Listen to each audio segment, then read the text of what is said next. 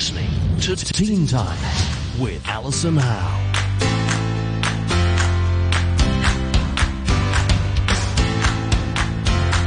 You're listening to This Hong Kong Life, a podcast of stories and conversations with everyday youth across Hong Kong. Every week, we bring you episodes that reflect the unique bilingual nature of our city's culture, sharing the voices and thoughts of young people growing up and living in the city we call home.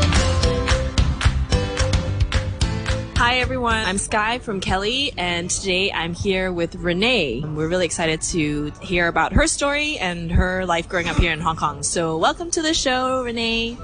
Thank you so much for having me. Why don't you just tell us a bit about yourself? It sounds good. Okay, so I'm Renee. I've lived in Hong Kong for a total of 9 years. I was here from when I was 3 years old until 9 years old. Then I moved to Singapore until I was 14, and I moved back here after that, and I'm currently 17 years old. I am a year 13 student at an international school here in Hong Kong, so it is my last year. But I was born in Chicago, Illinois, in the States. Both my parents are from Chicago, but I consider myself to be from Hong Kong because this is all I know. That's cool. Actually, just listening to you hear how many times you've moved and you're only 17, how does it feel being somebody who's been moving around for so much? It's funny you say that I've moved a lot because I don't feel like I have moved. I have a couple of friends who have moved 5 times in the past 6 years. So the culture at my school is everyone is constantly moving. It's constantly changing. It has been interesting to move a lot. It didn't really faze me when I was younger because I was too young to kind of be upset about it. When I was 9, I thought, oh, that's gonna suck, but I immediately went into 4th grade and I was having a good time. But when I moved back, I took it pretty hard because I loved my old school in Singapore. I loved all the friends I had and how I could do all my extracurriculars there, and I just felt very comfortable, and coming back here was going to be a little bit difficult, but it definitely challenged me to grow up really quickly and to adjust to the situations I've been thrown into, and I've learned a lot from that, so I'm really grateful to have that experience, especially potentially moving away from Hong Kong to attend university next year. Yeah, you mentioned just when you moved back, from Singapore, like that transition was quite hard. How did you kind of manage through that? Like, what were some of the things that you kind of felt what you were going through during that time? It was hard for me because I knew people from when I originally lived here, but I didn't know them. 6 years that we were apart, they didn't know who I was, but they recognized me. And so that was helpful in some ways that I had familiar faces, but it was difficult because it wasn't a fresh start. I was coming back into a place that I vaguely remember, with teachers who vaguely remember teaching my older sister, and people who remember my parents. So it was difficult to be in that situation. So I felt very alone through it all. I knew people, but I didn't have a lot of friends. But I went to school every day, studied with my classmates, and it became a lot easier. And I realized about 9 months into my school year, I was still unhappy for some reason, and I was really bored of being unhappy. I was like, this is not for me, I can't do this, something needs to change. And so I thought about it, and I realized that I had backed myself into a corner that I couldn't get out of without admitting that I made a mistake. So I went to my parents, I said, I'm sorry for being mad at you for the last 9 months for making me move. It was the best thing you could have done. And I was so much happier after that, and Hong Kong really became my home, and I've been able to become a leader in my school community. I've been able to put myself out there more. I've kind of learned what I want to do, what I want to study and what's important to me, and that all just came with me being able to be like, okay, I made a mistake. I'm going to learn from that now.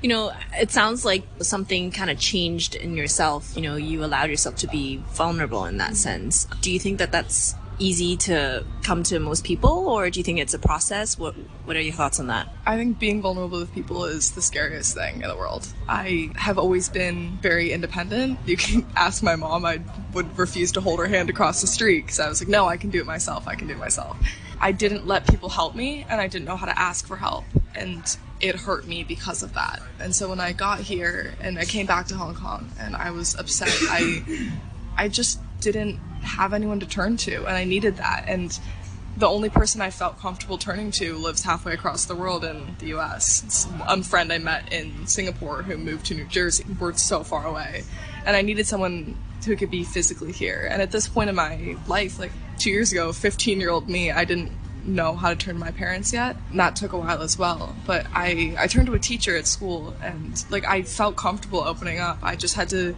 kind of take the leap of faith and talk to him and be like, look, I'm struggling. I don't know what to do. Can you help me? And luckily it was the best thing that I could have done, because I've now developed like close relationships with a lot of my teachers, and I'm able to be open with them and be honest with them. They're able to be honest with me. And having that like real feedback and a real relationship with someone who's not my age has been really comforting, that if I do have a problem that I don't want to go to someone my age, I have like an older person that I can trust and talk to and who's there for me. And now in my life, I'm comfortable, like my parents and I are really, really close. So I can talk to them and I can go to them with anything as well. So it's just about learning how to be vulnerable, understanding that you might get hurt. And I knew I might get hurt, but I was at the point where I was given a choice, like either I'm going to be upset and alone and feel awful, or I could be potentially hurt. And I just kind of thought, okay, let's just do it. Let's just talk to someone, let's be open. And it completely changed my outlook on everything. Thanks for being really honest about that. I think it's quite difficult for a lot of people sometimes to think through that decision of, you know, being really vulnerable with somebody. And it's a hard leap of faith, as you said, you know. You mentioned that there was a teacher in particular that really helped you through that. What do you think actually were some of the key things that he did, you know, that allowed you to feel comfortable that the way that you did? So he really understands people very, very well. And that's part of the subject that he teaches at school, but it's also part of doing a lot of service in Hong Kong. He's really familiar with interacting with people. And he made me feel like he was actually listening and he actually cared. He didn't know me for very long, maybe 6 months, and he cared. And that alone stood out to me, because I was so confused that someone I had barely met had already was just on my side and in my corner. And he's always been a person that he's not trying to solve your problems. He's helping you, like, not deal with them, but like understand what's happening. What can you do about it? And it wasn't as if he was saying, okay, now get over it. He said, okay, let's work through it. Let's talk about it. What are you feeling? What can you do about it? And that question of what can you do about it is kind of how I live my life now. Like, there have been relationships that I have where I'm dealing with my friends who don't have a good family situation, but I want to be there for them and support them, even though it might hurt me or they're pushing me away. But what are they going to do about it? What can I do about that to still support them and be in their lives? It's that type of mindset, is how can you change things? If you're hurting, how do you change things? If you're in a situation you don't like, how do you get out of it? And instead of feeling stuck. And that's something that I just kind of live by now. That's cool. I guess it sounds also like, you know, when a lot of people are trying to give tips to young people these days, oh, if you're struggling with somebody, you know, talk to this counselor, talk to your pastoral care staff, you know. It sounds like it doesn't always just have to be a counselor that you can talk to, is what you're saying. Is that true? Yeah. I feel like when a lot of older people are trying to give you advice, it often comes off as quite condescending, which is not where their intent is. The intent is always to help you. But I find that I don't like to be told what I should be doing. I just want to try and understand what's happening. If I'm struggling with any emotions, I want to understand why this is happening, what's going on, what I can do about it, but not be told this is your one choice. This is the only thing you can do about it. And so that's what this teacher helped me understand, and how he addressed every situation that I came to him with is he said, okay, let's understand it. What's going on, really? That's really cool. So shout out to this teacher, Renee's teacher, who's so awesome. It sounds like he's been a fantastic role model in your life, and that's really cool. I think every one of us needs somebody like this teacher of yours. You know, as I was listening to you, and you've always been in international school, is that correct, in Hong Kong? Yes, I've always attended international schools.